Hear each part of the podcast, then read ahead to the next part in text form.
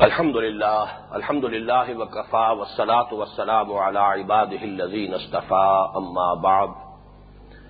فأعوذ بالله من الشيطان الرجيم بسم الله الرحمن الرحيم إنما المؤمنون الذين آمنوا بالله ورسوله ثم لم يرتابوا وجاهدوا بأموالهم وأنفسهم في سبيل الله أولئك هم الصادقون. صدق الله العظيم وقال النبي صلى الله عليه وسلم، آمركم بخمس بالجماعة والسمع والطاعة والهجرة والجهاد في سبيل الله. رواه الإمام أحمد والإمام الترمذي رحمهم الله عن الحارس الأشعري رضي الله تعالى عنه. رب اشرح لي صدري ويسر لي أمري واحلل عقدة من لساني يفقهوا قولي. اللهم ربنا نور قلوبنا بالإيمان واشرح صدورنا للإسلام. اللهم من أحييته منا فأحيه على الإسلام، ومن توفيته منا فتوفه على الإيمان. اللهم وفقنا لما تحب وترضى. اللهم وفقنا أن نجاهد في سبيلك بأموالنا وأنفسنا. اللهم ارزقنا شهادة في سبيلك. آمين يا رب العالمين. جہاد کے ضمن میں، اس سے پچھلی نشست میں ہم نے ایک تو لفظ جہاد کے جو لغوی معنی ہے لٹرل میننگ اس پر گفتگو مکمل کر دی تھی۔ اور پھر یہ کہ اصطلاحاً جہاد اور خاص طور پر ایک عام لفظ کی حیثیت سے اس جہاد کے دو مرحلے۔ ایک جہاد جہاد زندگانی یا جوہد للبقا یا اسٹرگل فار ایگزٹینس جو ہر زی حیات ہر آن کر رہا ہے۔ ایک جہاد کہ جو ہر زی شعور انسان کسی مقصد کو آئیڈیل کو، آدرش کو معین کر کے اس کے لیے جد و جہد کرتا ہے اس کی راہ میں جو رکاوٹیں آتی ہیں، ان سے پنجہ آزمائی کرتا ہے، ان سے مقابلہ کرتا ہے، ان سے مسابرت کرتا ہے، اور پھر یہ کہ حق کو یا اپنے پیش نظر مقصد کو حاصل کرنے کے لیے، اپنے نظریے کو غالب کرنے کے لیے یا اپنے پسندیدہ نظام کو قائم کرنے کے لیے قربانیاں دیتا ہے اور اگر وقت آئے تو جان کی قربانی بھی دے دیتا ہے۔ اب اس حوالے سے مسلمان کی زندگی کے جہاد کو سمجھیے۔ مسلمان کی زندگی میں بھی اگر ہم اس تقسیم کو پیش نظر رکھیں تو دو جہاد ہیں۔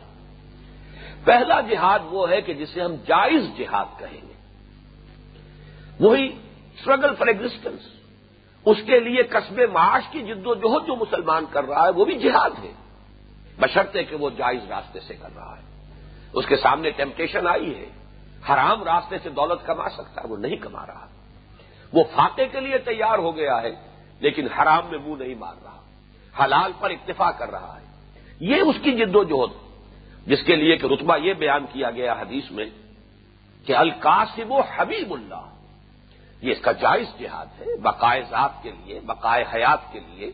جو جد و جہد کر رہا ہے، اپنی معاش کے حصول کے لیے، اپنی زندگی کی ضرورتوں کے، کو حاصل کرنے کے لیے، یہ بھی جہاد ہے، جائز جہاد اسی طریقے سے اس کا دوسرا رتبہ اور بھی ہے جائز جہاد کا۔ اپنے مال اور عزت کی حفاظت میں مقابلہ کرتا ہے۔ یا اپنے حقوق کے حصول کی جد و جہد کر رہا ہے۔ ایک مسلمان ہے، اپنی آزادی کے تحفظ کے لیے جنگ کر رہا ہے۔ اپنی آزادی کے حصول کے لیے کوئی جد و جہد کر رہا ہے۔ یہ بھی جہاد، جائز جہاد ہے۔ بشرطے کہ وہ ہو بھی صحیح راستے سے، جائز راستے سے، اس کے اندر کوئی غلط راستہ اختیار نہ کیا جائے۔ یہی وجہ ہے، یہاں میں وہ حدیث آپ کو سنا دینا چاہتا ہوں کہ حضور نے فرمایا، من کوتےلا دون مال ہی فہوا شہید. ہوں جو شخص اپنے مال کی حفاظت کرتے ہوئے مارا گیا، وہ بھی شہید ہے۔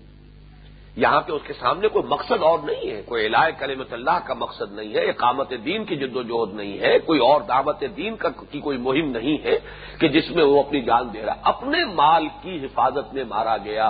من کوتے دون مال ہی فہوا شہید۔ ہوں اس لیے کہ مال ہے، اسے حق ہے کہ اس کی حفاظت کرے۔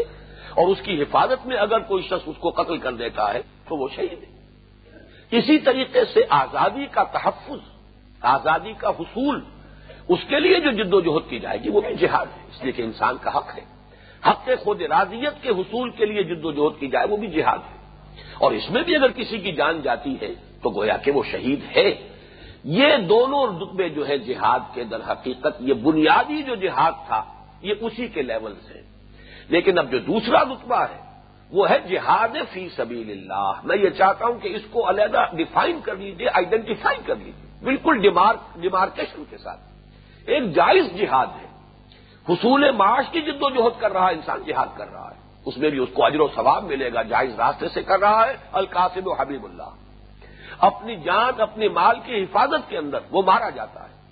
اپنی آزادی کے حصول کی جد و جہد میں وہ مارا جاتا ہے۔ یا یہ کہ اپنے حق کے خود ارادیت کے حصول کے لیے وہ جد و جہد، یہ بھی جہاد ہے۔ اس میں بھی اگر وہ قربانی دیتا ہے تو وہ شہید ہوگا۔ لیکن اس کو ہم جہاد فی سبیل اللہ نہیں کہیں گے۔ جہاد فی سبیل اللہ، وہ جہاد ہوگا جو فردی کاز آف اللہ ہو، جو تعین کے ساتھ شعوری طور پر اللہ کے دین کے لیے جہاد کیا جائے۔ اس جہاد کے جو تین لیولز ہیں، میں چاہتا ہوں کہ ان کو آپ اچھی طریقے سے سمجھ لیجیے، اور وہ اس ڈائیگرام کے حوالے سے بہت خوبصورتی سے سمجھ میں آ جائیں گے۔ دیکھیے، یہ جو ہم نے اپنے سامنے عمارت کا ایک نقشہ رکھا، یہ اسلام، اور اسلام کی یہ چھت جو ہے یہ قائم ہے چار ستونوں پر، نماز، روزہ، حج اور زکات یہاں اسلام کے معنی کیا ہے دو الفاظ چھوٹے لکھے ہوئے اور تین، اطاعت تقوا عبادت۔ یہ سنونیمس ہے اسلام کے کیا مانی تو سرنڈر سر تسلیم خم۔ اللہ کے حکم کے سامنے سر جھکا دینا۔ اطاعت کے معنی، حکم مان لینا۔ اپنی آمادگی قلب کے ساتھ کسی کی بات ماننا۔ فرما برداری۔ تقوا کیا ہے؟ تقوا اسی کا منفی پہلو ہے۔ کسی کے حکم کو توڑنے سے بچنا، کسی کی ناراضگی سے بچنا، اللہ کی ناراضگی سے بچنا، اللہ کے حکام کو توڑنے سے بچنا۔ اور ان کے لیے گمبھیر ترین جو اصطلاح ہے وہ عبادت ہے۔ عبادت کسے کہتے ہیں؟ عبد غلام ہے۔ ہم تن اپنی پوری زندگی میں اللہ کا غلام ہو جائے، اپنے آپ کو مملوک سمجھے، بندہ سمجھے، ملکیت سمجھے اللہ کی۔ اللہ کا ہر حکم، ہر آن اپنے لیے واجب الاطاعت تسلیم کرے۔ یہ جو ایک ایٹیچیوڈ ہے ان لائف یہ جو رویہ ہے انسان کا زندگی میں، یہ عبادت ہے۔ لیکن اب جان لیجیے کہ یہ کام آسان نہیں ہے۔ اس کے لیے انسان کو سخت جہاد کرنا پڑتا ہے۔ اس لیے کہ اس کے اندر ایک ایسی طاقت موجود ہے جس کو قرآن نفس امارا کہتا ہے۔ اور اسے جدید اصطلاح میں آپ کہیں گے، اس کا اڈ یا لیبیڈو یا اس کے اینیمل انسٹنگس ہیں جو اندھے بہرے ہیں، انہیں اس سے بحث نہیں ہے۔ پیٹ کو تو کھانے کو چاہیے۔ اسے اس سے بحث نہیں کہ جائز سے ہے یا ناجائز سے ہے، حلال ہے یا حرام۔ اسی طریقے سے شہوت بھڑک اٹھی ہے۔ اسے تو اپنی تسکین چاہیے۔ سینچل گریٹیفیکیشن یہ اس کا مقصود ہے۔ اسے اس سے بحث نہیں ہے کہ راستہ جائز ہے کہ ناجائز ہے۔ یہ تمام جو اینیمل انسٹنگس ہیں، بہت منہ زور ہے، زوردار گھوڑا ہے۔ اسے قابو میں رکھنا آسان کام نہیں ہے۔ اس کو قابو میں رکھنے کے لیے مسلسل جہاد کرنا پڑے گا۔ مسلسل اس کے اس کے ساتھ مقابلہ کرنا پڑے گا۔ اور یہ ہے سب سے بنیادی، سب سے اہم۔ اور یوں سمجھیے کہ سب سے زیادہ فیصلہ کن۔ اور اب ایک لفظ میں استعمال کر رہا ہوں، سب سے زیادہ افضل جہاد۔ حضور نے ایک مرتبہ صحابہ سے سوال کیا، بلکہ صحابہ نے سوال کیا حضور سے ای الجہاد افضل ہو یا رسول اللہ؟ اے اللہ کے رسول صلی اللہ علیہ وسلم سب سے افضل جہاد کون سا آپ نے فرمایا انتجاہدہ نفس کا پیتا اللہ۔ سب سے افضل جہاد یہ کہ اپنے نفس کو ساتھ، اس کے ساتھ جہاد کرو، اس کے ساتھ کشمکش کرو، اس کے ساتھ مقابلہ کرو، اسے زیر کرو، اللہ کا متی بناؤ، یہ ہے افضل جہاد۔ ایک اور حدیث ہے، المجاہد و منجاہد نفس مجاہد تو وہ ہے حقیقت جو اپنے نفس سے جہاد کر سکے۔ اگر نفس سے جہاد کیا نہیں اور چلے ہیں باہر کے دشمنوں سے اللہ کے دشمنوں کے خلاف تلوار لہراتے ہوئے قتال کے لیے، تو وہ شیطان بھی ہنستا ہوگا، یہ خود تو میرا چاکر ہے، نوکر ہے، میرے حکم پر چل رہا ہے، یہ کہاں اسلام کا بول بارہ کرنے جا رہا ہے؟ کوئی نہ کوئی الٹیریئر موٹو ہوگا، کوئی دولت کی تمنا ہوگی، کوئی مال غنیمت کے حصول کی خواہش ہوگی کوئی قومی عصبیت ہوگی، کوئی قبائلی جو ہے انتقام کا جذبہ ہوگا جس کو یہ فروغ کرنے کے لیے جا رہا ہے۔ ورنہ جس نے اپنے نفس کو متی نہیں کیا اللہ کا، وہ کہاں سے اگلی منزلوں کی طرف جو ہے وہ پیش قدمی کر رہا ہے؟ تو سب سے پہلا جہاد، سب سے افضل جہاد، سب سے بنیادی جہاد وہ اس لیول پر ہوگا۔ یہ ہے نفس کے خلاف جہاد۔ اسی کا ایک منفی پہلو ہے۔ جیسے میں نے ارض کیا، اطاعت ایک مثبت کانسیپٹ ہے تقوا اسی کا منفی پہلو ہے۔ اطاعت، حکم ماننا تقوا نافرمانی سے بچنا۔ گویا کہ ایک ہی شے ہے جس کا کہ مثبت اور منفی پہلو ہے۔ اسی طریقے سے جہاد کے ساتھ ساتھ لگا ہوا ہے منفی پہلو، ہجرت۔ ہجرت کیا ہے؟ پوچھا گیا حضور سے ائل ہجرت افضل و یا رسول اللہ؟ بڑی پیاری حدیث ہے یہ۔ اے اللہ کے رسول، یہ بتائیے سب سے افضل ہجرت کون سی؟ فرمایا انتہ جو رما کرے ہر بک سب سے افضل ہجرت یہ ہے کہ تم ہر اس شے کو چھوڑ دو جو تمہارے رب کو پسند نہیں یہ ہجرت ہے۔ ایک ہجرت وہ ہے کہ مدینے کی طرف ایک شخص جا رہا ہے مکے سے اپنے اس گھر کو چھوڑ کر، یہ افضل ترین اس اعتبار سے کہ بڑا شدید امتحان تھا۔ لیکن یہاں حضور جو فرما رہے ہیں، وہ ہجرت کی اصل بنیاد جڑ جو ہے ہجرت کی۔ جیسے یہ جہاد ہے اس لیول پر، جہاد نفس کے خلاف۔ المجاہد و منجاہد نفس ہوں اسی طرح ای الحجرت افضل و یا رسول اللہ۔ اور جواب میں آپ نے فرمایا انتہ جو راما کرے ہر ابک ہجر کسے کہتے ہیں؟ ہجران، ہجر۔ وصل اور ہجر جو ہے، وہ سبھی جانتے ہیں۔ علیحدگی جدائی، کسی شے سے علیحدگی اختیار کر لینا۔ تو انتہ جورا کہ تم علیحدگی اختیار کر لو، ہر اس شے سے ماں کرے ہر ابک جس کو کہ تیرا رب پسند، ناپسند کرتا ہو، ہر اس چیز کو چھوڑ دینا، ہجرت۔ یہ پہلی منزل ہے جہاد کی۔ اس میں تمام دو چیزیں اور نوٹ کر لیجیے۔ اس نفس امارہ کو بھڑکانے والا شیطان لعین ہے۔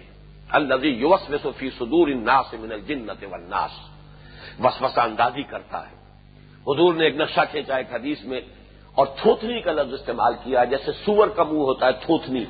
یہ تھوتنی جو ہے، یہ شیطان جب ذرا دل انسان کا اللہ کی یاد سے غافل ہو، خانہ خالدہ دیومی گیرت، تو وہ شیطان اپنی تھوتنی اس کے اوپر ٹکا کر پھونکے مارنی شروع کر دیتا ہے۔ یعنی وہ جو انسان کے اینیمل انسٹنگس ہیں، جو حیوانی جبلت ہیں انہیں مشتعل کرتا ہے۔ اب اس کے اندر جو ہے لذت کوشی جو ہے، اس کا اشتعال پیدا ہو رہا ہے۔ شہوت کے اندر اشتعال پیدا ہو رہا ہے۔ جو جو اس کی حب جا ہے یا حب مال ہے، اس کو بھڑکا رہا ہے۔ اور مال کماؤ، اور مال جمع کرو۔ یہ سارے کام شیطان کر رہا ہے۔ تو گویا کہ اب شیطان کے خلاف بھی جہاد کرنا پڑے گا۔ ان شیطان اکان لکم ادو فتخو ادوا اے مسلمانوں، یہ شیطان تمہارا دشمن ہے، تم اسے دشمن سمجھو۔ اس کو تم بھی تو اس کے ساتھ مقابلہ کرو۔ بلکہ سورہ کہا نے ایک جگہ نقشہ کھینچا گیا ہے۔ افتت تخون ہوں وہ ضروریت ہوں کیا تم نے اس شیطان لعین کو اور اس کی جو اولاد ہے، اس کی جو نسل ہے، تم نے اس کو بنا لیا؟ اولیاء مندونی مجھے چھوڑ کر انہیں اپنا دوست بنایا ہے۔ ان کا کہنا مانتے ہو، ان کے کہے پر چلتے ہو، ان کے مشورے مانتے ہو۔ بے سلی غالمین ابادلہ وہ لکم ادم حالانکہ وہ تمہارا دشمن ہے۔ اس کو تو جو جو بھی حضرت آدم سے جو حسد اسے ہوا تھا، وہ تو اس کا انتقام کی آگ جو ہے اس میں جل رہا ہے۔ وہ تمہیں سب کو چاہتا ہے جہنم کے اندر، کسی طریقے سے وہ ڈلوا دے۔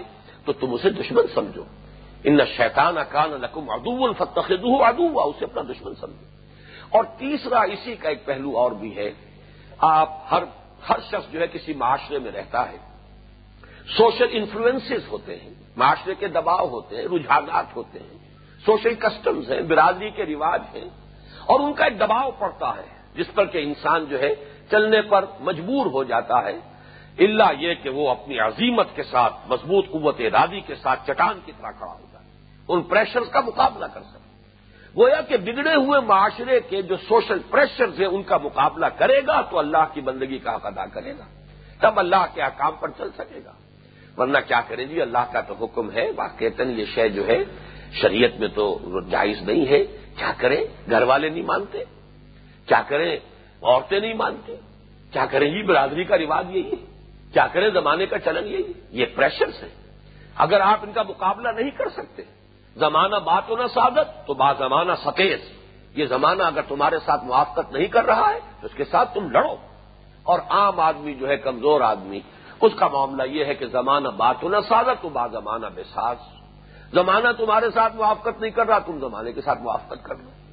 بہرحال یہ تین جہاد ہیں جو پہلے لیول پر ہوں گے۔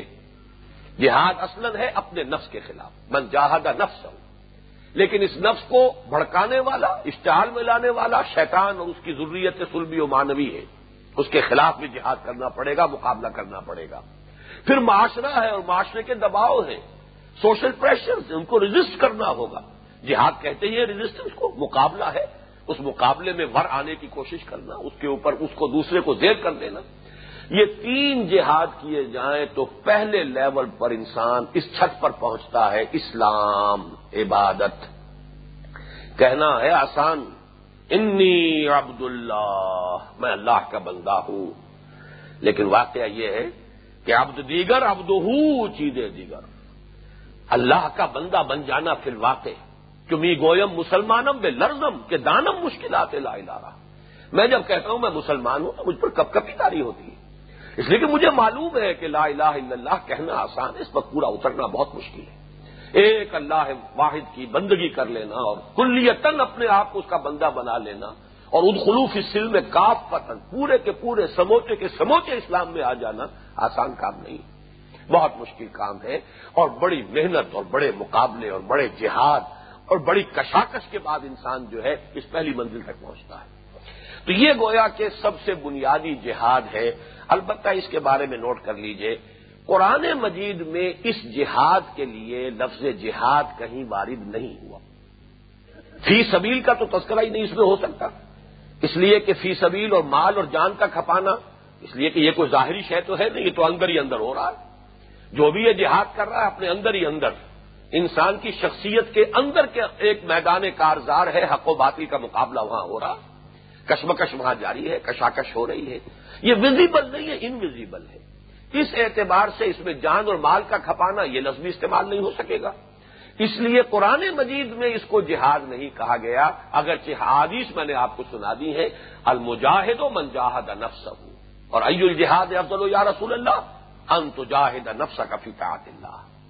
البتہ اس سے اوپر اسی لیے میں نے اس فگر میں، اس ڈائگرام میں، جہاد فی سبیل اللہ کی اصطلاح اوپر کے دو لیولز پر جو ہے، ان دونوں کو کور کرتے ہوئے، ان دونوں کے بارے میں جو ہے، اس کو استعمال کیا ہے۔ یہ ہے جہاد فی سبیل اللہ۔ اب جہاد فی سبیل اللہ کی پہلی منزل کیا ہوگی؟ اس پیغام کو پھیلانے کے لیے، دعوت کے لیے تبلیغ کے لیے، امر بالمعروف کے لیے نہیں المنکر کے لیے۔ اور جیسے پہلے لیول پر جامع ترین اصطلاح عبادت ہے، دوسرے لیول پر ہے شہادت الناس۔ دعوت کا مقصد کیا ہے؟ تبلیغ کا مقصد کیا؟ ہے لوگوں پر حجت قائم کر دینا کہ قیامت کے دن وہ یہ نہ کہہ سکے کہ اللہ، ہم تک تو تیرا پیغام پہنچا ہی نہیں۔ اس کام کے لیے اللہ تعالیٰ نبیوں کو بھیجتا رہا۔ اس کام کے لیے جہاد ہوتا رہا۔ اسے قرآن نے جہاد کہا ہے۔ چنانچہ سورہ فرقان میں جو فرمایا فلاں تو تیل کافرین اے محمد صلی اللہ علیہ وسلم، آپ ان کافروں کی بات نہ مانیے۔ جاہد ہم بے ہی جہاد کبیرہ ان کے ساتھ جہاد کیجیے اور بہت بڑا جہاد کیجیے اور بے ہی اس قرآن کے ساتھ جہاد کیجیے یہ جہاد تلوار سے نہیں ہوتا۔ اس جہاد میں کوئی زور اور طاقت اس طرح کی استعمال نہیں ہوتی فزیکل انرجی اس میں طاقت کون سی استعمال ہو رہی ہے؟ ذہنی صلاحیت ہے۔ اس میں اور اصل ہتھیار کون سا؟ قرآن۔ انذار قرآن سے، تبشیر قرآن سے، تذکیر قرآن سے، تبلیغ قرآن کی، تعلیم قرآن کی یول محب الکتاب اول حکمہ دعوت ہو رہی ہے اللہ کی طرف قرآن کے ذریعے سے۔ لوگوں کو بشارتیں دی جا رہی ہیں قرآن مجید کے ذریعے سے۔ انذار کیا جا رہا ہے۔ وہ ہی الحاد القرآن لے ان ذرا کم بہی و من بلغ۔ کہہ دیجیے نبی کہ میری طرف یہ قرآن وہی کیا گیا ہے تاکہ خبردار کر دوں تمہیں اس کے ذریعے سے اور جس تک بھی یہ قرآن پہنچ جائے، وہ بھی گویا کہ حضور صلی اللہ علیہ وسلم کا انذار اس تک بھی پہنچ گیا۔ تو یہ دعوت تبلیغ، امر بالمعروف نہیں المنکر، جیسے کہ پہلے لیول پر چار اصطلاحات تھیں، اسلام، اطاعت تقوا عبادت۔ ایسے ہی اس دوسرے لیول پر چار ہیں۔ تبلیغ، دعوت، امر بالمعروف نہیں المنکر، یہ ایک اصطلاح ہے، دو نہیں ہے کمپوزٹ ہے اور چوتھی شہادت الناس، یہ اصل مقصد ہے، لوگوں پر حجت قائم ہو جائے، وہ یہ نہ کہہ سکے قیامت کے دن کہ اللہ تیرا پیغام ہم تک نہیں پہنچا۔ اسی لیے حضور صلی اللہ علیہ وسلم نے جو آخری خطبہ آپ نے دیا حجت الوداع میں، اس میں لوگوں سے گواہی لی تھی۔ اللہ حل بلغ تو لوگوں میں نے پہنچا دیا یا نہیں؟ اور پورے مجمع نے کہا ہے، انا نشد و ان کا بلغتا و ادیتا و نسختا یہ بہت غیر معمولی واقعہ ہے جو ہوا ہے۔ عام طور پر صحابہ کرام حضور کا جب سوال ہوتا تھا تو اول تو یہ کہ جواب دینے میں کتراتے تھے۔ عام طور پر اللہ و رسول و عالم۔ اللہ اس کا رسول بہتر جانتے ہیں۔ ہم تو آپ سے جاننا چاہتے ہیں، سمجھنا چاہتے ہیں۔ ہم کہاں آگے بڑھ کر اپنی کوئی ذہانت کا مظاہرہ کریں؟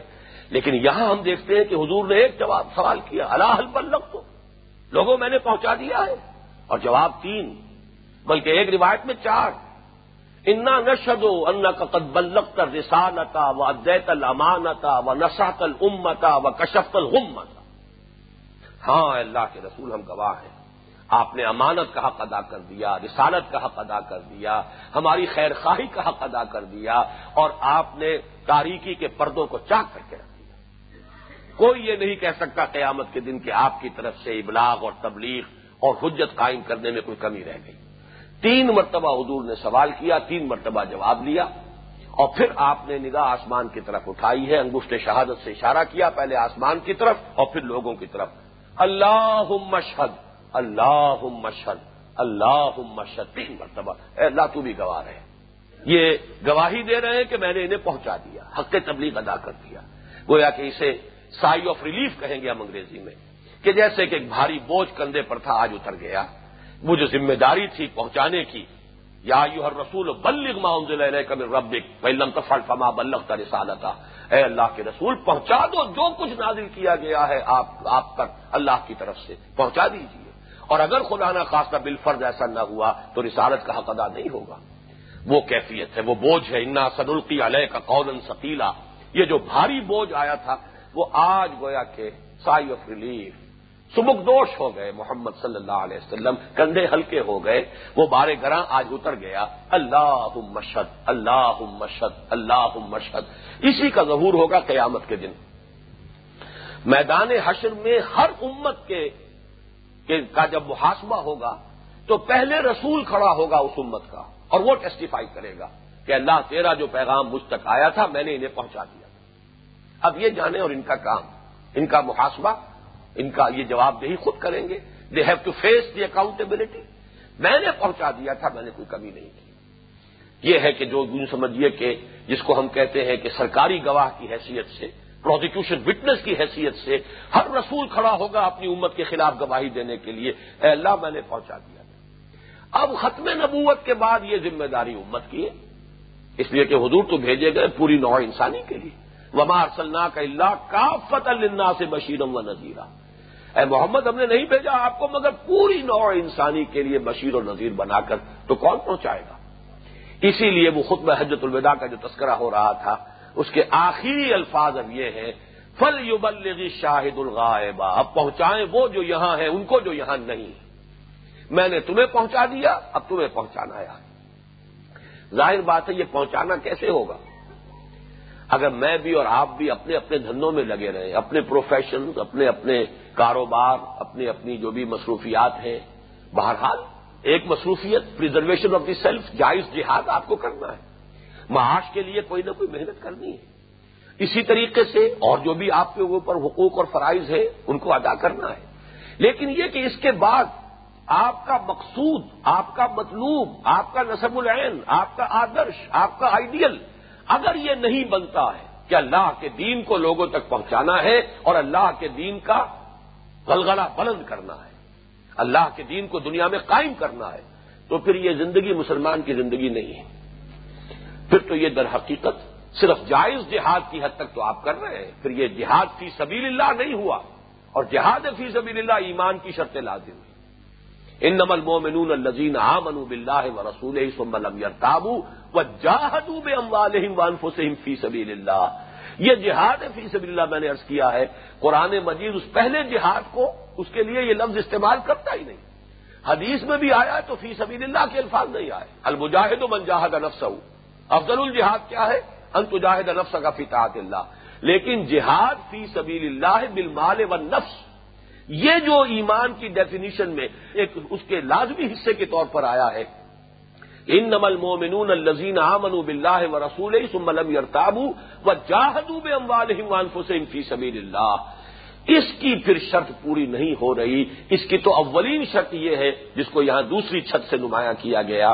دین کی دعوت، دین کی تبلیغ، امر بالمعروف نہیں المنکر، اور شہادت الناس کے لیے تن، من، دھن، اپنی توانائیاں، اپنی صلاحیتیں نصب العین زندگی میں یہ بن جائے. یہ مقصود ہو، یہ مطلوب ہو۔ باقی چیزیں جو ہے پھر انسان اس کا دائرہ سمیٹتا ہے، اس کی بساط جو ہے وہ کم کرتا ہے۔ اپنی ضروریات کم کرتا ہے تاکہ وقت نکالے اور اس کام میں لگائے۔ اس میں بھی اب میں عرض کر دوں کہ جیسے میں نے عرض کیا تھا، پہلے لیول کا جہاد، جو اگرچہ جہاد فی سبیل اللہ کی اصطلاح کے اندر تو نہیں آتا، لیکن جہاد تو ہے، عزو حدیث۔ اس کے بھی تین شعبے تھے۔ نفس جہاد، بگڑے ہوئے معاشرے کے جو دباؤ ہیں، ان کے خلاف جہاد۔ شیطان کے خلاف جہاد۔ اسی طرح اس لیول پر بھی تین جہاد ہیں۔ اور اس میں البتہ یہ ہوگا کہ یہ ہر شخص کے کرنے کے تین نہیں ہیں، بلکہ یہ تین لیولز ہیں اصل میں اس دعوت اور تبلیغ کے۔ اس کے لیے بڑی عظیم آیت ہے قرآن مجید کی سورہ نحل کے آخری حصے میں آئی ہے۔ ادو الا سبیل رب کا بل حکمت ول معزت الحسنت و جادل ہم بلتی احسن۔ یہ دعوت کے تین لیول ہیں۔ سب سے اونچا لیول کیا ہے؟ ہر معاشرے میں ایک انٹیلیجنسیا انٹلیکچل مائنورٹی ذہین عنصر، ذہین اقلیت ہوتی ہے، جو فیصلہ کن ہوتی اگرچہ تعداد میں کم، آپ یہ بھی کہہ سکتے ہیں کہ مائکروسکوپک مائنورٹی فیصلہ کن وہی ہوتے ہیں۔ وہی گویا کے پیس میکرز ہوتے ہیں معاشرے کے اندر، روایات وہی بناتے ہیں۔ اسی وہی جو ہے رخ معین کرتے ہیں معاشرے کا۔ اس کو ظاہر بات ہے کہ دعوت جو ہے صرف واس کے ذریعے نہیں پہنچائی جا سکتی، دلیل کے ذریعے سے پہنچانی ہوگی۔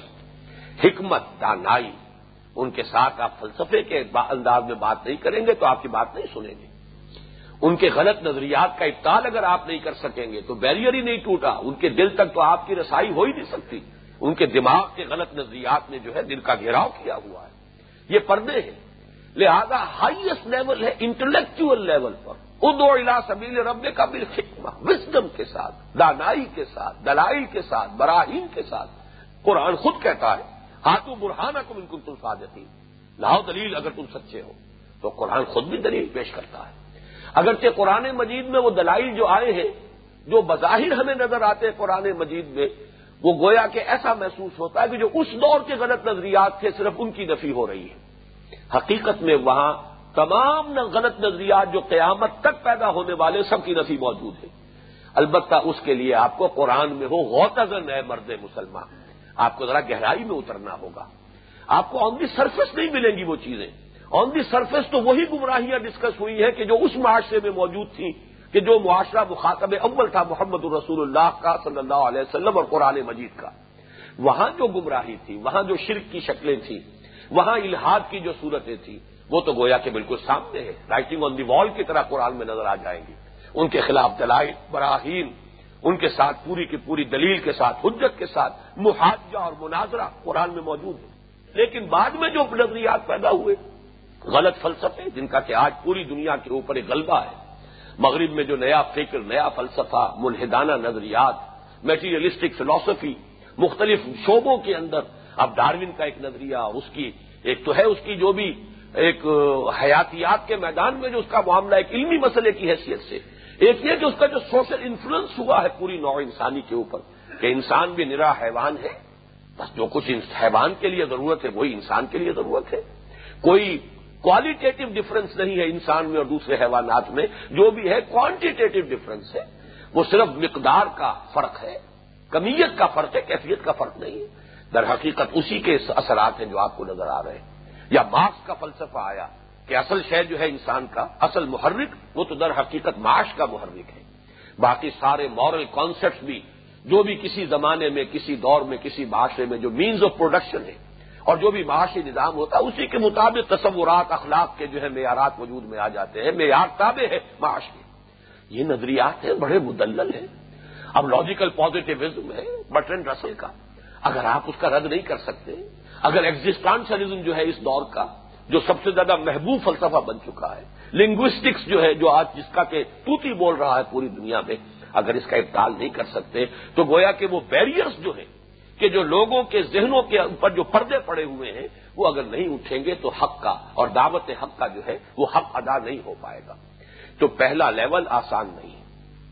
بڑے ذہین لوگ، بڑے فتین نوجوان، اسی کے لیے زندگیاں کھپائیں، اسی کو اپنا موٹو بنائیں، اسی کو اپنی زندگی کا نصب العین بنائیں۔ خیر حکم منطالم القرآن و علامہ جدید نظریات کو بھی انہوں نے پڑھا ہو، قرآن مجید کی بھی گہرائیوں میں غوطہ زنی کی ہو، پھر وہاں سے وہ ہدایت کے موتی نکال کر لائے ہوں پھر اس کو آج کا انٹلیکچل لیول جو ہے، آج کے دور کی جو بھی، جو ذہنی سطح ہے، اس پر پیش کر سکے۔ تب کہیں وہ تقاضا ادا ہوگا اد و الا سبیل رب کا بل نمبر دو ول الحسن عوام الناس ہر دور میں ایسے ہوتے ہیں کہ کلین سلیٹس ہوتی ہیں، ان کے ذہنوں میں کوئی فلسفے نہیں ہے، کوئی خناس بھرا ہوا نہیں ہے۔ اگر کوئی بات اچھی کہی جائے، دل کو لگنے والی بات، اس لیے کہ بیریئر ہے نہیں۔ You can approach their heart directly ہر دل خیزت، بر دل ریزت۔ آپ کی بات اگر دل سے نکلی ہے دل کی گہرائی سے خلوص اور اخلاص کے ساتھ کوئی بات آپ نے کہی ہے، سادہ ترین الفاظ میں کہی ہے، ان کے دل پر جا لگے گی، دل پر جا اترے گی۔ از دل خیزت بر دل ریزت۔ یہ ہے جس کو قرآن کہتا ہے معاوضہ حسنا یہ دوسرا لیول ہے۔ عوام الناس کے لیے فلسفوں کی ضرورت نہیں۔ انہیں بتانے کی ضرورت نہیں ہے کہ مارکس کا فلسفہ اس لیے غلط ہے اور ڈاروین کے نظریے میں یہ خرابی ہے اور فلاں کے نظریے میں لاجیکل پازیٹیوزم اس دلیل سے غلط ہے اور ایگزٹانشلزم کے اندر یہ فساد کو ضرورت نہیں۔ وہ تو معاوضہ حسنا اچھی بات، نصیحت کی بات، دل کو لگ جانے والے انداز میں، سادہ انداز میں ان کے سامنے رکھی جائے، یہ معاوضہ حسنا تیسرا لیول ہے وہ جادل ہوں بلتی آسن یہ مجادلہ ہے۔ یہ مجادلہ وہی باب مفادہ ہے۔ جدل سے مجادلہ، جدال، جھگڑا۔ جھگڑا کرنا پڑتا ہے۔ مختلف مشنریز ہیں جو کام کر رہے ہیں۔ اسلام کے بارے میں وہ شکوک و شبہات پیدا کر رہے ہیں۔ آپ کو ان کا جواب دینا ہوگا۔ بلکہ مجادلے میں جارحانہ حملہ بھی کرنا پڑتا ہے۔ جیسے آج کل کرسچینٹی کے خلاف شیخ احمد دیدات جو ہے جو کام کر رہے ہیں، ایک اعتبار سے واقع ہے یہ کہ وقت کی ضرورت ہے۔ اگر یہ ضرورت ایک وقت میں ہندوستان میں پوری نہ کی ہوتی ایک مرد درویش نے، تو میں دعوے سے کہتا ہوں کہ ہندوستان کے مسلمانوں کی اکثریت جو ہے، عیسائی ہو جاتی۔ اس لیے کہ جب انگریز یہاں آیا ہے، اس کا دبدبا اس کی سطوت اس کا خوف، اس کا روب، اس سے مروبیت، اس کا آپ اندازہ کر لیجیے جس جس درجے میں تھی۔ پھر اس کے ساتھ ہی وہ مشنریز کی فوج کی فوج آئی۔ کیونکہ انگریز کا اقتدار شروع ہوا ہے ہندوستان میں بنگال سے۔ تو کلکتہ ہی سب سے پہلا مرکز بنا ہے اور وہیں پر کالج بھی بنا ہے، وہیں پر متبع لگا ہے۔ اور انجیل جو ہے یہاں کی زبانوں کے اندر کروڑوں کی تعداد میں چھپ چھپ کر وہاں سے جو ہے وہ بانٹی گئی ہے۔ اور بڑے بڑے مشنریز آئے ہیں، جن میں سے ایک پادری فینڈر جو ہے، اس نے تو تہلکا بچا دیا تھا۔ کلکتے سے چلا ہے اور دلی تک پہنچ گیا۔ اور جو درمیان میں شہر آیا ہے، علماء سے اس نے مناظرے کیے، سب کو شکستیں دی۔ اور یوں سمجھیے کہ فتح پر فتح حاصل کرتا ہوا، اب جامع مسجد دہلی کی سیڑھیوں پر کھڑے ہو کر اس نے اعلان کیا ہے کہ مسلمانوں، میں کلکتے سے چل کر یہاں آ گیا ہوں اور کوئی مسلمان عالم جب میرا مقابلہ نہیں کر سکا، میں چیلنج ہے اوپن چیلنج تھرو کر رہا ہوں۔ کوئی عالم آئے مجھ سے مناظرہ کرے۔ آپ اندازہ کیجیے کہ اگر اس وقت کوئی کھڑا نہ ہو گیا ہوتا، کوئی مرد درویش۔ لیکن یہ کہ اللہ کی سنت ہے۔ خون اسرائیل آ جاتا ہے، آخر جوش میں توڑ دیتا ہے کوئی موسا تلسم سامری۔ وہ تلسم سامری کو توڑنے کے لیے اللہ نے کھڑا کیا۔ مولانا رحمت اللہ، کیرانوی رحمت اللہ علیہ، نام بھی ان کا رحمت اللہ تھا۔ اور رحمت اللہ کی رحمت ان پر ہو۔ انہوں نے پھر مناظرہ کیا اور شکست فاش دی۔ یہ شرافت تھی پار ڈیفینڈر میں پھر وہاں سے دم دبا کر بھاگ گیا، ہندوستان میں پھر رہا نہیں وہ۔ پھر جا کر اس نے ترکی میں ڈیرا لگایا۔ مولانا احمد اللہ کیرانوی حج کے لیے گئے ہوئے تھے۔ وہاں پر ترکی کے تمام علماء کو اس نے شکستیں دی۔ دار الخلافہ ابھی خلافت ترکی کا زمانہ، خلافت عثمانیہ کا سلسلہ جاری تھا۔ وہاں سے انہیں کہیں اطلاع پہنچی کہ ایک ہندوستانی عالم دین ہے کہ جس نے اس پادری فینڈر کو شکست دی تھی۔ لہذا وہاں سے کال آئی ہے حجاز میں۔ کہ سنا ہے کہ وہ مولوی رحمت اللہ یہاں آئے ہوئے ہیں، تو خدا کے لیے انہیں ہمارے پاس بھیجو۔ اس پادری نے جو ہے یہاں پہ ناک میں دم کر دیا ہے۔ وہ جب جا رہے تھے، اسے اطلاع مل گئی کہ وہی مولوی رحمت اللہ ہندی آ رہا ہے۔ وہ وہاں سے بھاگ گیا۔ لیکن میں نے یہ سارا تذکرہ آپ کو اس لیے سنایا، وہی رحمت اللہ کے رانی جنہوں نے سنگ بنیاد رکھا تھا، مدرسہ سہولتیا جو مکہ مکرمہ میں۔ سنگ بنیاد ان رحمت اللہ کیرانوی کا رکھا ہوا ہے۔ اگرچہ اس کے لیے ابتدائی سرمایہ دیا تھا، سولت جہاں بیگم، یہ بنگال کی ایک خاتون تھی، صاحب سروت۔ اس لیے نام اس کا ہے مدرسہ سولتیا لیکن حقیقت میں اور وہی مدفون ہے، مولانا رحمت اللہ کیرانوی جو ہے وہ وہی مدفون۔ لیکن میں صرف ذکر کر رہا تھا، یہ بھی ضرورت ہوتی ہے۔ مناظرہ اور مجادلہ، بلکہ مباہلہ تک بھی وقت کی ضرورت ہوتی ہے۔ سورہ عال عمران میں مباہلہ کیا ہوتا ہے؟ جب آپ نے دلیل کے میدان میں شکست دے دی، تب بھی آپ کا ابھی جو مخالف ہے وہ بات نہیں مان رہا۔ چپ تو ہو گیا بات نہیں مان رہا۔ آخری دلیل ہوتی آؤ بھائی آؤ مل کر اللہ سے دعا کریں کہ اللہ، ہم میں سے جو جھوٹا ہو اس پر تیری لانت ہو جائے۔ یہ مباہلہ ہے۔ سمن اب تہل یہ جب عیسائی آئے تھے، نجران کا وفد آیا تھا عیسائیوں کا، ان کے بڑے بڑے بطریق آئے تھے۔ حضور کے ساتھ کئی دن تک گفتگو ہوتی رہی۔ اور وہ تقریباً لاجواب ہو گئے، لیکن ماننے کو تیار نہیں تھے۔ پھر حضور نے یہ آیت اتری ہے سن نب تیل آؤ مباہلہ کر لیں۔ انہوں نے ہمت نہیں کی ضرورت نہیں کی، مباہلہ نہیں کیا۔ اس لیے کہ یہ کام اس وقت کیا جاتا ہے کہ جبکہ یہ یقین ہو جائے کہ دل میں یہ مان چکا ہے۔ اس کی اخلاقی شکست ہو چکی ہے۔ اب صرف اقرار نہیں کر رہا ہے۔ تو اس کا اظہار ہو جائے گا کہ اگر تو سچے ہو تو آؤ میدان میں اور کہو کہ اللہ مجھ پر لانت ہو تیری اگر میں جھوٹا ہوں۔ لیکن یہ کہ وہ وہی شخص کہہ سکتا ہے کہ جسے یقین ہو کہ میں سچ پر ہوں۔ جب وہ یقین اندر سے ٹوٹ چکا ہو تو پھر وہ یہ کہنے کی ضرورت نہیں کرے گا۔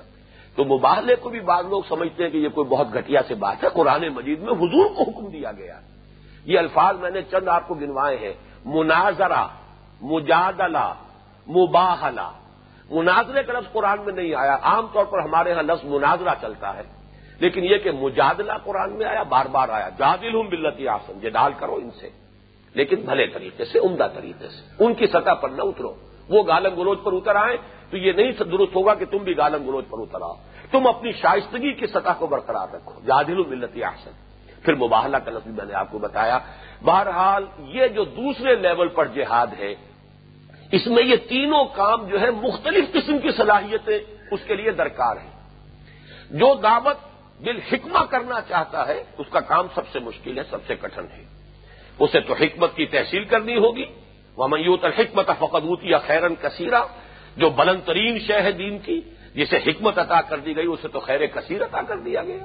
اور آپ کو معلوم ہے، چار جگہ جو ہے پرانے مجید میں تین مقامات پر، تو خاص طور پر حکمت کی تعلیم کو حضور کے فرائض چہار گانا میں ٹاپ پر لایا گیا۔ آخری وہ الم الکتاب اول حکم لقل من اللہ المومنین ازبا صفیم رسول امن الفسم یتلو علیہم آیات ہی وہ یوزکیم و الکتاب اول حکمہ کما سلنافی کم رسول امن کم یتلو علیہ کم آیات نا و کم و یو الم الکتاب اول حکمہ الزی باصف المین رسول منہم یتلو علیہم آیات ہی ویوزکیم ویعلمہم الکتاب والحکمہ تو حکمت کی تحصیل خود کی جائے. اور اس میں ظاہر بات ہے کہ مروجہ علوم آج کا جو لیول آف کانشیسنیس ہے، آج کی جو علمی سطح ہے، اس پر بات کرنے کے قابل ہوں۔ اس گہرائی میں اتر کر قرآن مجید سے جو موتی نکال کر لائیں ہدایت کے، ان کو پھر آج کی اصلی سطح پر پیش کرنا، اس کے لیے تو لائف لانگ ہے یہ معاملہ۔ آدمی پوری زندگی اسی میں کھپائے، اسی میں لگائے، اور پھر علوم کے اتنے مختلف گوشے ہو گئے کہ ایک ایک کے لیے آپ کو چاہیے کہ پوری پوری ٹیمز ہو ڈاروین کے نظریہ ارتقا کو گالی دے دینا تو آسان ہے، لیکن یہ کہ اس کا مقابلہ کرنا دلیل کے میدان میں، یہ تو آسان کام نہیں۔ ہے مارکس کے فلسفے کو کفر قرار دے دینا بہت آسان ہے فتوا دے دینا۔ لیکن اس کا مقابلہ کرنا، اس کا توڑ کرنا، اس کی دلیل سے ساتھ اس کو اس کو رد کرنا، یہ کوئی آسان کام تو نہیں۔ یہ وہ کام تھا کہ جو ابن تیمیہ نے اور امام غزالی نے کیا تھا، رحمت اللہ علیہ اپنے وقت میں۔ یہ ساتویں صدی ہجری کے دوران جب ہوا ہے معاملہ، جب یونان کی منطق، یونان کا فلسفہ، یہ جب عالم اسلام پر حملہ آور ہوئے ہیں، تو ار رد و عدل منطقی یہ امام ابن تیمیہ نے کتاب لکھی ہے، تو وہ منطق کا جو علم ہے پہلے خود حاصل کیا ہے، تو اسی تلوار سے کاٹا ہے ان کی منطق کو۔ اسی طریقے سے تحافت الفلاسفہ۔ اگر امام غزالی نے کتاب لکھی ہے، تو اگر یونان کے فلسفے کی گہرائیوں کے اندر وہ نہ اترے ہوئے ہوتے، تو اس فلسفے کی نفی کیسے ممکن تھی؟ آج بھی یہ فیلڈ سب سے مشکل ہے، سب سے اہم ہے بدقسمتی سے۔ اس کی طرف تو ہماری توجہ ہی نہیں ہے۔ اسلام کے لیے نعرہ، اسلام کے لیے سیاسی مہم، اسلام کے لیے اسی طرح کی اور جو بھی عوامی سطح پر کوئی دعوت و تبلیغ، یہ کام تو ہو رہا ہے۔ لیکن یہ جو سب سے اہم ہے وہ دو الا سبیل رب قبل حکمت ہے۔ بل معدت الحسنا یہ میں سمجھتا ہوں کہ ہمارے معاشرے میں تبلیغی جماعت بھی بڑے پیمانے پر کر رہی ہے۔ اچھی بات، نصیحت کی بات، دل میں اتر جانے والی بات، اس کو خلوص کے ساتھ، اخلاص کے ساتھ۔ ہمارے عام جو دوسری اور جماعتیں ہیں، ان کا بھی زیادہ تر جو ہے، ہمارا لوور مڈل کلاس جو ہے اسی کی ذہنی سطح تک اصل میں تبلیغ کا جو حق کسی درجے میں اور اسلام کے پیغام کو پہنچانے کا اگر حق کسی درجے میں ادا ہوا تو اس لیول تک۔ ہر فلوسافیکل لیول پر یہ بات کا حال بالکل نہیں ہو پائی۔ اور یہ بات میں تفصیل سے لکھ چکا ہوں۔ اس سطح پر تو ایک کتاب تو لکھی تھی علامہ اقبال نے، وہ چھ لیکچرز جو ہیں ان کے۔ Reconstruction of religious thought in Islam اور میرے نزدیک صرف دوسری کتاب اس کے بعد میں آئی ہے، وہ ڈاکٹر رفیع الدین۔ ان کی کتاب ہے آئیڈیالوجی آف دی فیوچر باقی میرے علم کی حد تک جو ہے، اس فلسافیکل لیول پر بات ابھی نہیں ہو پائی ہے۔ لیکن ظاہر بات ہے کہ ان تینوں لیولز پر یہ دعوت اللہ کا فریضہ سر انجام دینے کے لیے جہاد درکار ہے۔ جہاد کس معنی میں ہے؟ کہ خلا تو ہے نہیں، باطل نظریات کے ساتھ مقابلہ ہے۔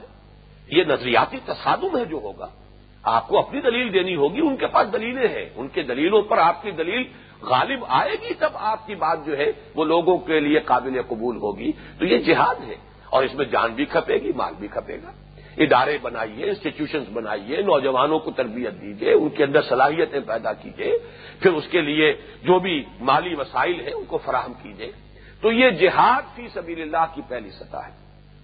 اب آئیے دوسری سطح اور یہ ٹاپ موسٹ جو ہے وہ ہے دین کی اقامت کے لیے۔ قلب دین کے لیے، تاکہ اللہ کی کبریائی کا ڈنکا بچ جائے، تاکہ اللہ کا کلمہ سب سے بلند ہو جائے، تاکہ اللہ کا دین کل نظام زندگی پر غالب ہو جائے۔ یہ بھی پانچ اصطلاحات ہیں۔ اقامت دین دین کو قائم کرو۔ دین صرف تبلیغ کے لیے نہیں آیا ہے، دین چاہتا ہے اسے قائم کیا جائے، وہ ایک نظام ہے۔ اسے غالب کرو، پورے نظام زندگی پر چھاپ اس نظام کی قائم ہو جائے۔ تکبیر رب رب کا فکبر، رب کی کبریائی نافذ کرو۔ اللہ اکبر کہہ دینے سے تو بات نہیں بنتی۔ یہ تو آپ نے کہہ دیا، اللہ اکبر۔ حقیقت میں تو جب تک کہ اللہ کو بڑا مانا نہ جائے، اس کی بڑائی جو ہے، تسلیم نہ کی جائے۔ اس کی بڑائی جس کو آج کل ہم کہتے ہیں کہ ہر شے پر کتاب و سنت کی بالا دستی ہو جائے، دستور پر بھی اور عدلیہ پر بھی اور مقننہ پر بھی، ہر شے پر، پورے نظام پر اللہ اور اس کے رسول کے احکام کی بالا دستی ہو، تب ہوا اللہ اکبر۔ تب اللہ سب سے بڑا ہے۔ ورنہ تو کیا ہے، صرف مسجد میں اللہ بڑا ہے۔ بلکہ مسجد میں بھی کچھ چودھری لوگ زیادہ بڑے ہوتے ہیں۔ ان کا اپنا اقتدار اور ان کی آپس کی جو ہے کشاکش چلتی رہتی ہے۔ لیکن یہ کہ کسی درجے میں بڑا ہے تو مسجد میں ہے، باقی تو باہر تو کہیں اللہ بڑا نہیں ہے۔ بینک میں تو اللہ تعالیٰ نے جس چیز کو، جس کو یوں سمجھیے کہ حرام چیزوں میں سب سے زیادہ خبیص سے قرار دیا۔ جس پر اللہ اس کے رسول کی طرف سے اعلان جنگ ہے۔ سارا نظام معیشت تو اسی پر قائم ہے۔ اور آپ نفاذ شریعت ایکٹ بناتے ہیں تو اس میں بھی اس کو برقرار رکھنے اور جاری رکھنے کا اعلان کرتے ہیں بباغ دوہن تو اللہ بڑا کہاں ہوا۔ اللہ تو بہت چھوٹا ہے۔ بالفیل مرب کا فکبر۔ اللہ کو بڑا کرو۔ وہ جو اقبال نے کہا تھا، یا وسط افلاق میں تکبیر مسلسل، یا خاک یا گوش میں تصویر و مناجات۔ وہ مسل کے مردان خدا گاہ خدا مست۔ اور یہ مذہب ملا و جماعت و نباتات۔ اور اسی کی پھپتی چستی تھی علامہ اقبال نے کہ ملا کو جو ہے ہند میں سجدے کی اجازت۔ نادا یہ سمجھتا ہے کہ اسلام ہے آزاد۔ صرف نماز کی آزادی انگریز نے دی تھی نا۔ روزہ رکھو، اس کا کیا بگڑتا ہے؟ قانون اس کا چلے گا۔ حکم اس کا بالا تر ہوگا۔ رکھو اپنے پاس اپنا قانون شریعت، اپنا جو بھی نظام ہے۔ وہ اپنے گھروں میں رکھو، اس کی تلاوت کر لو، اس سے ثواب حاصل کر لو یا ایسال ثواب کر لو باقی یہ کہ نظام تو ہمارا چلے گا۔ بالادستی تو ہماری ہے۔ لیکن یہ کہ اس وقت بھی کچھ علماء تھے جنہوں نے کہا تھا کہ ہمیں کوئی کام ایسا نہیں کرنا چاہیے جس سے ہمارے ان حکمرانوں کو کوئی تشویش لاحق ہو جائے۔ اس لیے کہ ان کا بڑا احسان ہے کہ انہوں نے ہمیں مذہبی آزادی دے رکھی۔ اور یہ بہت بڑے عالم دین اور بہت بڑے مرشد اور بہت بڑے صوفی کا قول ہے۔ یہ میں نام نہیں لینا چاہتا، اس لیے کہ اس وقت وہ ایک مذمت کے درجے کی بات ہو جائے گی، لیکن یہ کہ واقعہ ہے۔ اسی پر بھکتی چسکی تھی علامہ اقبال نے۔ کہ ملا کو جو ہے ہند میں سجدے کی اجازت نادا یہ سمجھتا ہے کہ اسلام ہے آزاد۔ تو آپ اقامت دین کہیں، تکبیر رب کہیں، یا جیسے کہ آتا ہے حدیث میں، پوچھا گیا کہ حضور صلی اللہ علیہ وسلم، کوئی شخص ہم میں سے ایسا ہوتا ہے جو جنگ کرتا ہے مال غنیمت کی حوث میں، مال غنیمت کے لالچ میں؟ کوئی شخص ایسا ہوتا ہے جو جنگ کرتا ہے کسی حمیت، قبائلی حمیت میں؟ فرض کیجیے کوئی مہم بھیجی جا رہی ہے کسی ایسے قبیلے کے خلاف کہ جس سے کوئی پرانی پرخاش چلی آ رہی ہے۔ تو بڑے شوق سے چل رہے ہیں۔ اب بظاہر تو یہ کہ حضور کے بھیجے ہوئے لشکر کے ساتھ جا رہے ہیں، لیکن دل میں امنگے یہ ہے کہ پرانے انتقام جو ہے، اس کی آگ کو فروغ کرنے کا موقع ملے گا۔ تو حمیت میں جنگ کر رہا ہے، کوئی مال غنیمت میں جنگ کر رہا ہے۔ کوئی شخص جو ہے اپنی شجاعت کے اظہار کے لیے جنگ کر رہا ہے۔ تو ان میں سے کون ہے کہ جو مجاہد فی سبیل اللہ ہوگا؟ حضور نے فرمایا ان میں سے کوئی مجاہد فی سبیل اللہ نہیں۔ مجاہد فی سبیل اللہ صرف وہ ہے جو جہاد کرتا ہے میں یو دو یہ تکون کلمت اللہ کہ اللہ کی بات سب سے اونچی ہو جائے۔ اللہ کا کلمہ سب سے بلند ہو جائے، اللہ کا جنڈا سب سے اونچا ہو جائے۔ جو اس کے لیے کرے گا، اسی کے لیے پھر اصطلاح ہے، اظہار و دین الحق عدد دین کل ہی جو قرآن مجید میں تین مرتبہ آیا ہے کہ حضور کی بے جو ہے خاص طور پر وہ اس مقصد سے ہوئی۔ هو الذي ارسل رسوله بالهدى ودين الحق ليظهره على الدين كله. تین مرتبہ. سورہ توبہ میں، غالباً آیت نمبر تینتیس ہے. سورہ فتح میں، آخری سے پہلی آیت ہے، غالباً اٹھائیس ہے. اور سورہ صف میں، آیت نمبر نو ہے. تین مقامات پر، هو الذي ارسل رسوله بالهدى ودين الحق ليظهره على الدين كله. ولو کرے المشركون ان الفاظ پر ختم ہوتی ہے سورہ صف کی آیت اور سورہ توبہ کی آیت۔ وہ کفا بلّہ شہیدہ تو ولو کرے المشرکون کی بجائے وہ کفا بلّہ شہیدہ کے الفاظ پر ختم ہوئی ہے سورہ فتح کی آیت۔ لیکن وہ حصہ بالکل مشترک ہے، ایک شوشے کے فرق کے بغیر۔ ہو الدی ارسل رسول بالہدا و دین الحق على الدین کل اللہ نے بھیجا ہی اس لیے ہے کہ دین کو غالب کر یہ جو جہاد ہے، یہ جہاد کی بلند ترین چوٹی ہے۔ اب یہاں نوٹ کیجیے نظام کو بدلنے کے لیے اور کسی نظام کو قائم کرنے کے لیے اب جو جہاد ہوگا، وہ طاقت کا طاقت کے ساتھ ٹکراؤ ہوگا۔ اب صرف نظریاتی تصادم نہیں ہوگا، دعوت کی سطح پر نظریاتی تصادم ایک نظریہ دوسرے نظریے کے مقابلے میں شرک کا ابتال ہے، توحید کا اس بات ہے۔ اس کے لیے دلائل دیے جا رہے ہیں۔ باطل کا ابتال ہے، حق کا احقاق ہے، دلائل دیے جا رہے ہیں۔ جان اور مال تو کھپ رہا ہے، محنت ہو رہی ہے۔ لیکن ہے نظریاتی تصادم۔ لیکن جب آپ نظام کی بات کریں گے، اب ہوگا طاقت کا طاقت کے ساتھ ٹکراؤ۔ یہ فزیکل جسمانی تصادم ہوگا۔ کیوں؟ اس لیے کہ ہر نظام جو کہیں قائم ہے، اس کے ساتھ ویسٹڈ انٹرسٹ ہے۔ مراحت یافتہ طبقات ہیں۔ جب آپ نظام کو بدلنے کی بات کرتے ہیں، ان کے مراحت پر، ان کے مفادات پر آنچ آتی ہے۔ نظام کوہنا کے پاس مانو یہ مہارت انقلاب میں ہے۔ جاگیرداری نظام آپ ختم کرنا چاہتے ہیں، جاگیردار کھڑا ہو جائے گا، آپ کا راستہ روکنے کے لیے۔ پورا تشدد کرے گا، اپنی پوری طاقت کو بروئے کار لائے گا۔ بادشاہی نظام ختم کرنا چاہتے ہیں، بادشاہ اپنی پوری فوج کو، اپنی پوری صلاحیت کو، پوری قوت کو لے کر مقابلے میں آئے گا۔ ابھی آخر زیادہ سال تو نہیں ہوئے، تیرہ چودہ برس ہوئے ہیں، ایران کے اندر تبدیلی آئی، بادشاہی نظام ختم ہوا۔ لیکن ہزاروں لوگوں کو جانے دینی پڑی۔ ساوک کے بھیڑیے جو ہے جو جس طریقے سے انہوں نے لوگوں کو جو ہے ناکارا کیا ہے ان کے اعضاء کو، جو ٹارچر ہوا ہے ان کے جیلوں کے اندر۔ پھر جو فوجوں نے جو بھی فائرنگ کی ہے اور ہزاروں کو مارا ہے، تو بادشاہی نظام آسانی سے ختم ہونے والا تو نہیں۔ اس کے لیے تو میدان میں آنا پڑے گا۔ اس کے لیے اب جان ہتھیلی پر رکھنی پڑے گی۔ اس کے لیے اب تصادم ہوگا، اب تلوار تلوار سے ٹکرائے گی۔ اب قوت قوت کے مقابلے میں آئے گی۔ البتہ اس لیول پر بھی سمجھ لیجیے، وقت بہت کم رہ گیا ہے، میں اب اختصار سے کام لے رہا ہوں۔ اس کے بھی تین لیول ہیں۔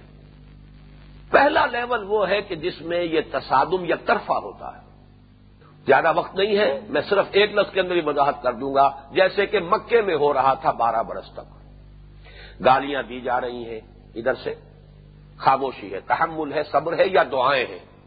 ارفا بلتی آسن پتھراؤ ہو رہا ہے، کوئی جوابی کارروائی نہیں۔ لوگوں کو گھسیٹا جا رہا ہے، تپتی ہوئی زمین کے اوپر، پتھریلی زمین کے اوپر، اور گردن کے اندر جو ہے رسی ڈال کر جیسے کہ کسی جانور کی لاش کو گھسیٹا جائے، بلال کو گھسیٹا جا رہا ہے۔ لیکن صبر کرو، جھیلو۔ نو ریٹیلیشن کوئی جواب نہیں۔ جوابی کارروائی نہیں، کوئی انتقام نہیں۔ خباب الرد کو لٹا دیا گیا، وہ دیکھتے ہوئے انگاروں پر لیٹے رہو۔ اور دیکھتے ہوئے انگاروں پر ننگی پیٹ لٹا کر اوپر ایک شخص جو ہے اس نے پاؤں رکھ دیا کہ ہلو بھی نہیں۔ ٹھیک۔ جھیل رہے برداشت کر رہے۔ حضرت یاسر، حضرت سمیہ دونوں کو شہید کر رہا، لوگوں کی نگاہوں کے سامنے ابو جہل نے شہید کر دیا۔ صبر کرو اس برو یا یاسر فن جکم الجنہ۔ اے یاسر کے گھر والوں صبر کرو۔ جہلو برداشت کرو۔ تمہارے وعدے کی جگہ جنت ہے۔ گویا کہ ٹکراؤ تو ہو رہا ہے، یک طرفہ ہے۔ دوسری طرف سے کیا ریزسٹنس ہے، لیکن پیسو ریزسٹنس ہے۔ ڈٹے ہوئے ہیں، کھڑے ہوئے ہیں، پیچھے کوئی ایک بھی نہیں ہٹا۔ کوئی نہیں کہ جس نے توحید کو چھوڑ کر شرک کو دوبارہ اختیار کر لیا ہو۔ کوئی ایک نہیں کہ جس نے نبوت محمدی کا جو ہے وہ قلادہ اپنی گردن سے اتار کر پھینک دیا ہو، صلی اللہ علیہ وسلم۔ کوئی نہیں۔ جس نے کہ سر تسلیم خم کر دیا ہو۔ تم جسم جو ہے اس کو جلا دو، اس کو راہ کر دو، ختم کر دو، جان اور جسم کا رشتہ منقطع کر دو۔ ہمیں اجازت نہیں ہے، ہاتھ اٹھانے کی اجازت تو نہیں ہے، لیکن پیچھے قدم نہیں ہٹے گا۔ جس وقت حضرت بلال کو گھسیٹا جاتا تھا، جیسا کہ میں نے نقشہ کھینچا ہے کہ جیسے جانوروں کی لاشیں گھسیٹی جاتی ہیں۔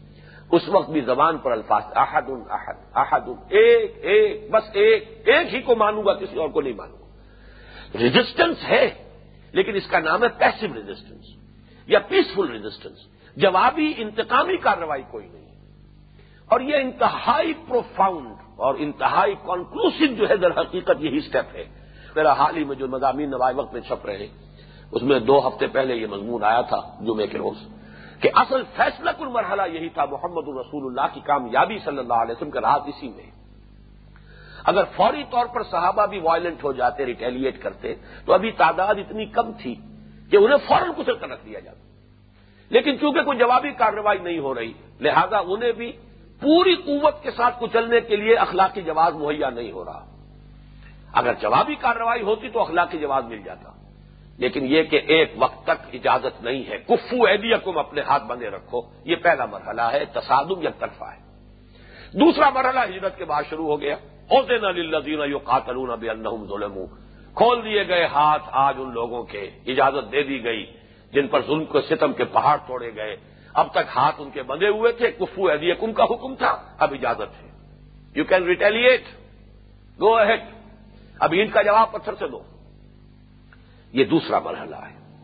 تیسرے مرحلے میں پھر ظاہر بات ہے کہ جب حضور نے اقدام کیا، چیلنج کیا ریٹیلیشن شروع کی، آپ نے چھاپا مار دستے بھیجنے شروع کر دیے، ان کے کیریوین روٹ کو جو ہے مخدوش بنا دیا۔ گویا کہ اکنامک اسٹرینگولیشن ہو رہی ہے اکنامک بلاکیڈ ہو رہا ہے مکے کا اور قریش کا۔ اور پھر یہ کہ پولیٹیکل آئسولیشن ہو رہی ہے۔ کہ مختلف قبائل جو ہے مکے کے آس پاس اور مدینے اور مکے کے درمیان ان سے اب حضور کی صلح ہو رہی ہے، معاہدے ہوتے چلے جا رہے ہیں۔ گویا کہ پولیٹیکلی آئسولیٹ ہو رہے ہیں قریش۔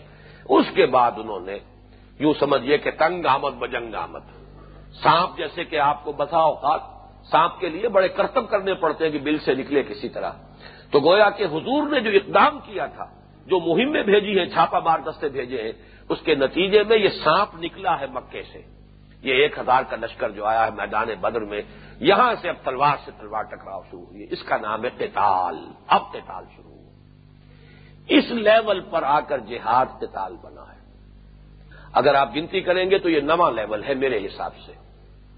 پہلا تین، یہ ویسے تو تین ہے بڑے بڑے لیول جو اس ڈائگرام کے حوالے سے آپ کے سامنے آئے، لیکن پہلے لیول پر تین ہے۔ نفس کے خلاف جہاد، شیطان کے خلاف جہاد، بگڑے ہوئے معاشرے کے خلاف جہاد۔ دوسرے لیول پر پھر تین ہے۔ دعوت بالحکمہ، دعوت بالمعزت الحسنہ، دعوت بالمجادلہ و مناظرہ۔ پھر تیسرے لیول پر پیسو ریزسٹنس ایکٹیو ریزسٹنس اور آرمڈ کانفلکٹ تصادم، قتال، جنگ۔ یہ ہے کہ جس کا نام ہے قتال فی سبیل اللہ، یہ گویا کہ نمی منزل ہے، اس حساب سے لیں اور یہ چوٹی ہے۔ یہی وجہ ہے سورہ صف میں فرمایا جو اس چوٹی پر پہنچ گیا وہ اللہ کا محبوب بن گیا۔ ان اللہ یحب الزین یو قاتل فی سبیل ہی صفن کا نہم بنیاد مرسوس اللہ کو تو محبوب ہے اپنے وہ بندے جو اس کی راہ میں جنگ کرتے ہیں سفید باندھ کر گویا کے سیسا پلائی ہوئی دیوار۔ یہ محبوبیت رب کا مقام۔ یہ بلند ترین مقام ہے ہمارے دین کے اعتبار سے۔ میں یہاں تھوڑی سی وضاحت کر دوں کہ حدیث جبرائیل میں بلند ترین مقام احسان کو کہا گیا ہے۔ احسان کیا ہے؟ اس پوری عمارت کو ذہن میں رکھیے۔ احسان در حقیقت ایمان کی اور گہرائی اور گہرائی، اسی لیے یہ دو میں نے ایروز لگائے ہیں۔ یہ ایمان کی بنیاد، اس کو یوں سمجھیے، درخت جتنا اوپر جائے گا، اتنی ہی جڑ نیچے بھی جائے گی۔ جتنا بلند درخت ہوگا، اتنی جڑ گہری بھی ہوگی۔ اگر یہ جہاد کی نوی منزل تک آپ پہنچ رہے ہیں، تو ایمان بھی تو بہت گہرا جانا چاہیے۔ اور یہ ایمان کی گہرائی اور گرائی اور اس کی شدت کا ہے، جس کو کہا گیا ہے کہ انتاب اللہ کا کا تراہ فیلم تکن تراہ فیل یراک۔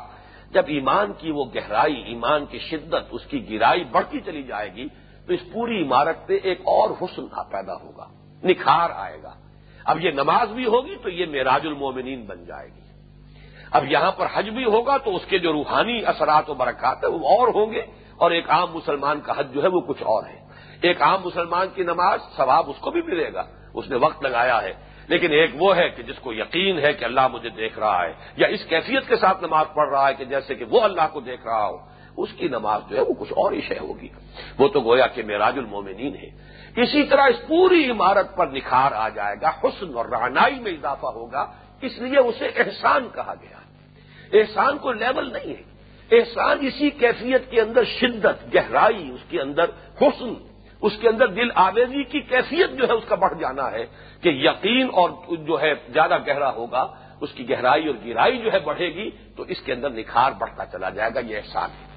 یہی وجہ ہے کہ وہ آیت جو میں نے سورہ معاہدہ کی سنائی تھی، اس میں فرمایا گیا لیے سان الدین عام عامن الصالحات جو ناہن فیما تعم ایزامت تقو و آمن عامر الصالحات سمت تقو و آمن سمت تقو و احسن و اللہ یحب المحسنین۔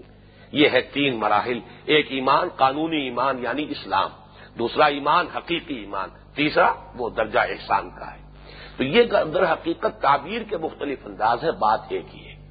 بہرحال یہ ہے جہاد فی سبیل اللہ۔ اب میں آخری بات جو عرض کر رہا ہوں وہ یہ ہے، اس دور میں وہ جہاد فی سبیل اللہ فی الواقع امت کی طرف سے نہیں ہو رہا۔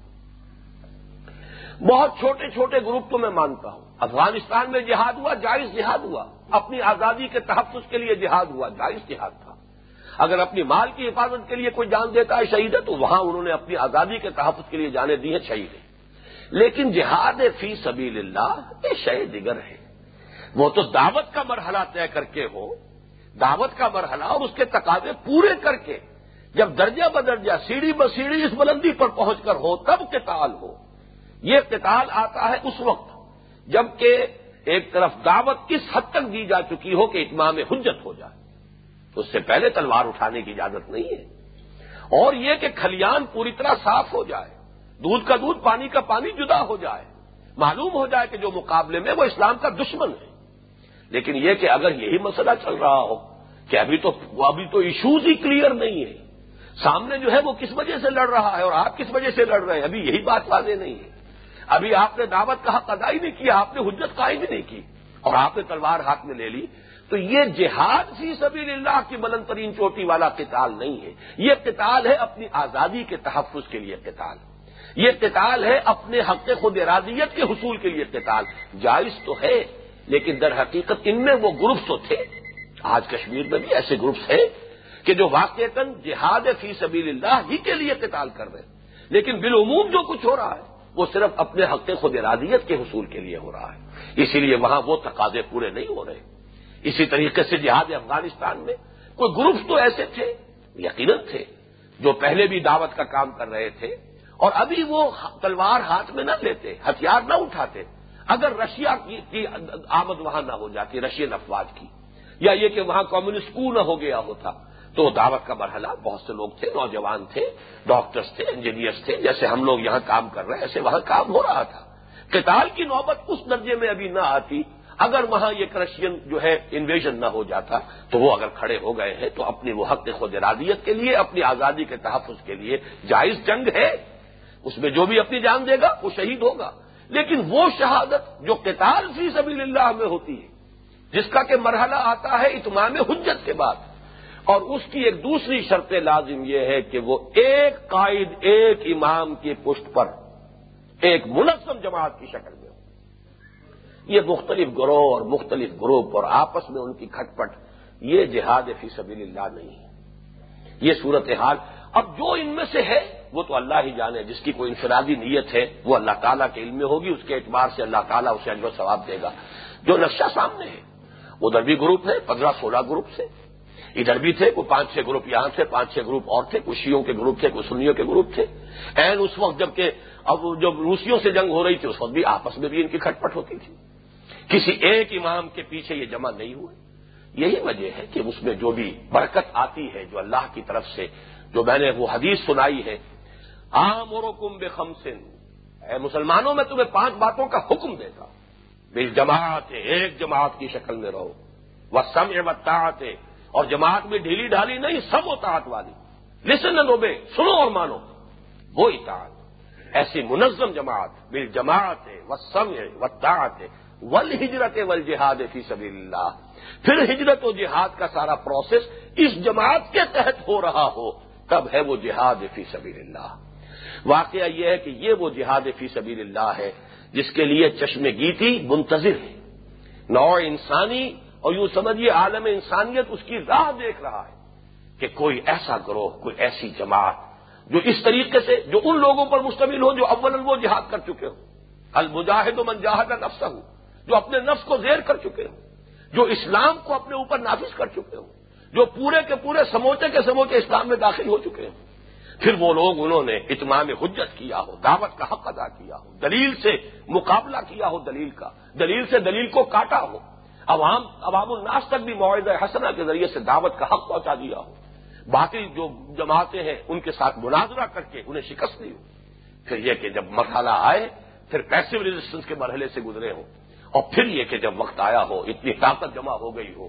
اور اس طرح منظم ہو گئے ہوں کہ ایک امام کے تابع ہو کر بایانہ رسول اللہ صلی اللہ علیہ وسلم بیعت کر کے ہم نے بیعت کی تھی اللہ کے رسول سے صلی اللہ علیہ وسلم. السم و طاعت فل اسرے ول یسرے ول منشت ول مک رہے وہ اعلیٰ حسرت علینا ہم نے بیعت کی تھی، آپ کا ہر حکم سنیں گے اور مانیں گے۔ چاہے آسانی ہو، چاہے مشکل ہو، چاہے ہماری طبیعت آمادہ ہو، چاہے ہمیں اپنی طبیعتوں پر جبر کرنا پڑے، چاہے آپ دوسروں کو ہم پر ترجیح دے دیں۔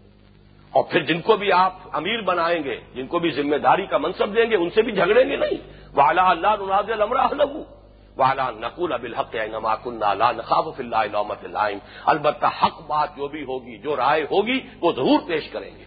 کسی سے ڈریں گے نہیں، کسی کی ملامت کے خوف سے اپنی زبانیں بند نہیں کریں گے۔ یہ بیعت کی ہے تو وہ مرحلہ قتال کا شروع ہوا ہے۔ ورنہ یہ کہ اس سے پہلے وہ جہاد تو ہو سکتا ہے بغیر جماعت، ذاتی جہاد بھی ہو سکتا ہے انفرادی سطح پر۔ دعوت کا کام اداروں کی شکل میں بھی ہو سکتا ہے، انفرادی سطح پر بھی ہو سکتا ہے۔ لیکن یہ تیسری لیول کا جہاد اس کے لیے عام اور کم بے خمسن بل جماعت و سم و طاعت و ہجرت و جہاد فی سبیل اللہ، یہ شرط لازم ہے اگر یہ نہیں ہے تو اس جہاد کو جہاد فی سبیل اللہ قرار نہیں دیا جا سکتا۔ بارک اللہ علی ولکم فی القرآن العظیم و نفانی ویا کم بل آیات مسلک الحکیم۔